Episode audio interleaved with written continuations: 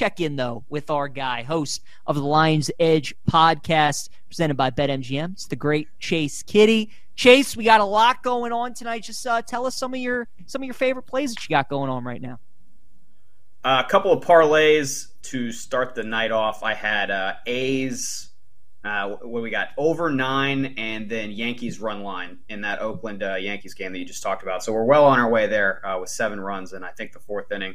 I've got this might even be borderline square, but you talked at the top of the show, PJ, just about the run of favorites in the NBA. So I went kind of chalky NBA money line parlay, Celtics Nuggets. Uh, it felt like uh, what are the Celtics? The, the, series is tied two to two, but they're like plus forty five point differential. Just felt like that was yeah. a little aberrational and we were going to see a Celtics win. The score certainly isn't saying that so far, but it's a four quarter game for a reason. And I feel like the Nuggets are going to bounce back as well. So those are those are the positions that I've already got. Those games sometimes have already started. Don't know how much help that is. In terms of props, uh, I'm actually head to head here. I've got the Harden under 21 and a half. I know you guys talked about this Ooh. earlier, uh, and Sean liked the over there. Uh, yes, he's had two 40 point explosions. He also went, I think, for 16 and 12 in the other two games. Uh, so the book's kind of wedged. It, they can't set it up at like 30 and, and, play a more square approach in between, you know, kind of where he was and where he has been. Uh, so they they have to set it a little lower. I think to me that says negative regression. I went for the under there. Uh, in the late game, I'm on Kevin Durant under five and a half assists. Uh, I got it at plus 110. I think it's now minus 130. Uh, I put that in my prop column and then it got juiced to hell. So you guys can decide whether or not I'm responsible for that or not. But I, I really liked the the idea of Durant assists going down with some offensive negative regression given what Phoenix's offense is going to look like now that the show goes back on the road to Denver. Uh, he is not a six assist a game kind of guy when you look at his splits but he has had six assists in each of the last two games that were in Phoenix. So expecting some negative regression there. I also like the over on uh, Nikola Jokic's PRA, uh, points, rebounds, assists. It's a crazy high number, 53 and a half, which is ludicrous for that market. But when you look at just the box score lines he's had in games two, three, and four. It's completely absurd. He's been north of 60 in all three games. So even though it's a really high number, I actually think that's that's kind of evidence from the book of how great his box scores have been that they have to set the number that high in the first place. Well, if you're on the Canes, you're feeling good. Since you've been talking, Carolina scored, and then they scored again. So it went from two to one to three to one to four. Chase is on the Carolina. whole show. He's on the whole show. yeah, yeah. I'm PJ. The whole show. This guy go anywhere. Let's let him talk for the rest of the show. Uh, Philly, the 76ers right now looking pretty good. Let's just, for the sake of this, you know, let's have a little bit of fun here. Let's say Philly gets the win tonight, and then we're going to wake up tomorrow morning, and on BetMGM, it's going to tell us that the Los Angeles Lakers are the favorites to win the NBA Finals. Are we getting too excited with Los Angeles, or are they really the team that we should be talking about to win the whole thing? Uh, it's a great question, and it's something I've, I've written about a couple of times this year, both for the, the blog at BetMGM, The Roar, and also for NBA.com. One of the things you have to keep in mind with the Lakers specifically is that when the Lakers are good, people love to bet the Lakers. Lakers fans love to bet the Lakers. Non Lakers fans love to bet the Lakers. And so, as soon as there's just a whiff of them being decent, it, as soon as there's a whiff of a pathway to a championship, you have to know that those odds, they're not just going to spike, they're going to intentionally be overpriced so that the book can insulate itself against too much action. So, I, I say all that to emphasize the idea that if you're now thinking about betting on the Lakers, you're too late, right? You're not getting the best of the number. You're not even getting close to the best of the number. The time to bet the Lakers, you know, you don't have to be totally revisionist about this. They were 100 to 1 on January 1st. They were like, I don't know, maybe like 30 to 1 probably at the end of February after the trade deadline. You could have bet them even at the start of the playoffs and gotten a decent number. But I think I think Sean, your analysis is absolutely right. If the Celtics go down in this game and they're down three two in this series to Philadelphia, the Lakers are the favorite tomorrow. And that means they're going to be overpriced, and you should be looking to play other teams down the board. I would say Denver's probably the team to start with, and Miami's been priced out, uh, or the opposite of priced out. They've been underpriced for weeks, given how many teams are left and what their path is. Chase, Sean and I were talking earlier in the show about Golden State right now being plus 375 to win the series, even though we both think the Lakers do win. As you know, part of sports betting is is just gambling and sometimes or is is getting value and sometimes just taking a number based purely off of that. And Golden State has a home game tomorrow night. They have a hypothetical home game in game seven where they're going to be favored by like five and a half, six again. And then game six against the Lakers are probably going to be like a three, three and a half point dog. You can get a plus 375 on a team who, you know, won't get very money, like big minus numbers next to their name. Do you think there's there's something to be said about maybe taking a stab with that? Yeah, I think you framed that correctly too, PJ. It, it's the idea of does this number match up to the implied odds that it carries? And when you're talking about getting almost four to one for this Golden State team, you've got to think they're not going to go quietly into the night.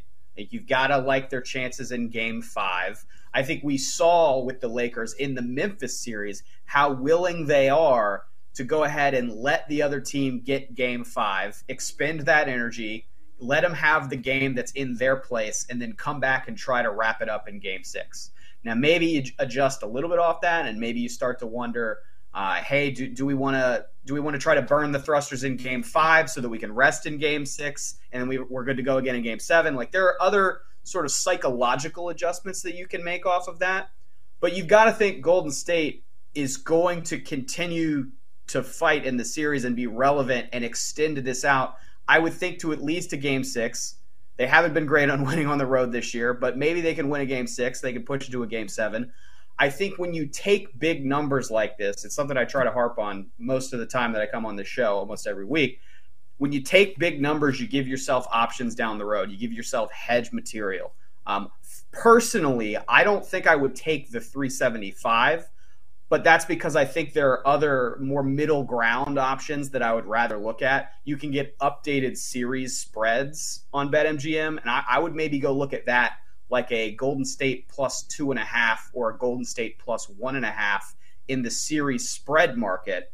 That way, it's a little more obtainable, and you have a real shot at a middle where, like, you can buy the Lakers to win game six, but also have a Golden State plus two and a half series. You middle it, you win both sides would you believe, since you've been talking the last two minutes, Carolina scores again, make it 5 1 Carolina. So there go the, the unders. But if you're on the Canes, bro, you're looking pretty good. Um, oh, staying man. out west, in that Phoenix is just unbelievable. With four goals in five minutes and 20 seconds. That's crazy. Staying out west, though, with that, uh, that Phoenix and Denver series, if I'm looking at props, do we think mm-hmm. that the big guys can keep up the big numbers? I'm not talking about Jokic putting up 53. I'm not necessarily talking about Devin Booker being quite as efficient, but if I'm going to play those numbers, can the big names keep it up?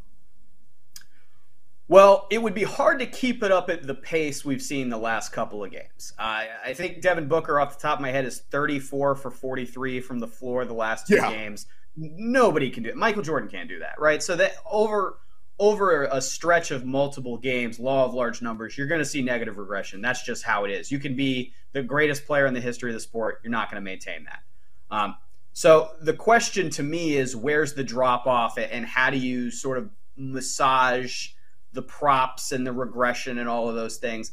I do think we're going to continue to see a general offensive lift as long as Chris Paul remains out in the series because I think one of the adjustments the Suns have made – is to try. And Joe did a good job talking about all this uh, in in the last segment as well. But I think they're going to try to push the pace and continue to break down Denver's defense with speed. I think that's been the big difference in the last two games. It you would think, you know, when you take out Chris Paul, the, the Suns' offense would get less of uh, less efficient. It would become uh, less powerful. But the way they're able to challenge Denver's defense, I think, has led to a lot of statistical accumulation. And as long as Paul is out, and as long as Phoenix is pushing the pace, I think you're going to continue to see numbers on that side at least pile up, even if it's not at this ridiculous rate that's unsustainable. Chase, I want to shift gears with you to the NFL. We just had the uh, NFL draft about a couple weeks ago. Anything that you like, rookie of the year, uh, offensively, defensively, any bets that you've already placed maybe in the futures market? Uh, I haven't placed any futures for for stuff like that. I, I can tell you one thing I did notice, uh, and I did a piece on this for the uh, blog last week. Is I went and looked at how the numbers, how the the straight Super Bowl futures odds changed from right before the draft to right after the draft. And there were some winners, there were some losers. Some of them are obvious, some of them are less obvious. Uh, like the Browns were actually somehow a big winner from the NFL draft. I'm not sure I, I see that, but you know, sometimes sharp bettors see stuff that I don't. Uh, I think the obvious one at the top of the board, it's it's kind of unusual to see lots of movement at the top because you think, hey, Super Bowl contenders, like they're kind of already put together before the draft. You're just adding, you know, cherries and and uh, and, and pieces around the edge to a Super Bowl core in a draft for a team like the Chiefs or the Bills or the Bengals or whatever. The Eagles actually moved up a non insignificant amount. They were 9 to 1 before the draft. They were tied with the 49ers in the NFC odds. Uh, they were behind the Bills. They were either behind the Bengals or tied with the Bengals. They moved ahead of all of these teams. They're now the clear cut favorite in the NFC. They are second in the Super Bowl odds market, only behind Kansas City. And that is a little surprising to me because Philadelphia in free agency lost a ton. Uh, it's nice for them to get Jalen Carter, who I think could be a real impact player right out of the gate. I think that's sort of a franchise player that they got along the defensive line that fell to them at nine.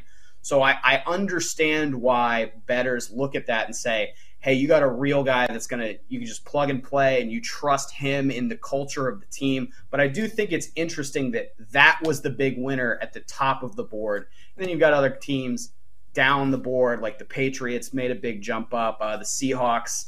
They added another impact player at wide receiver. That offense is going to hum this year. Uh, they made a, a, nice jump up the board. About uh, I think they went from like forty to one to thirty to one.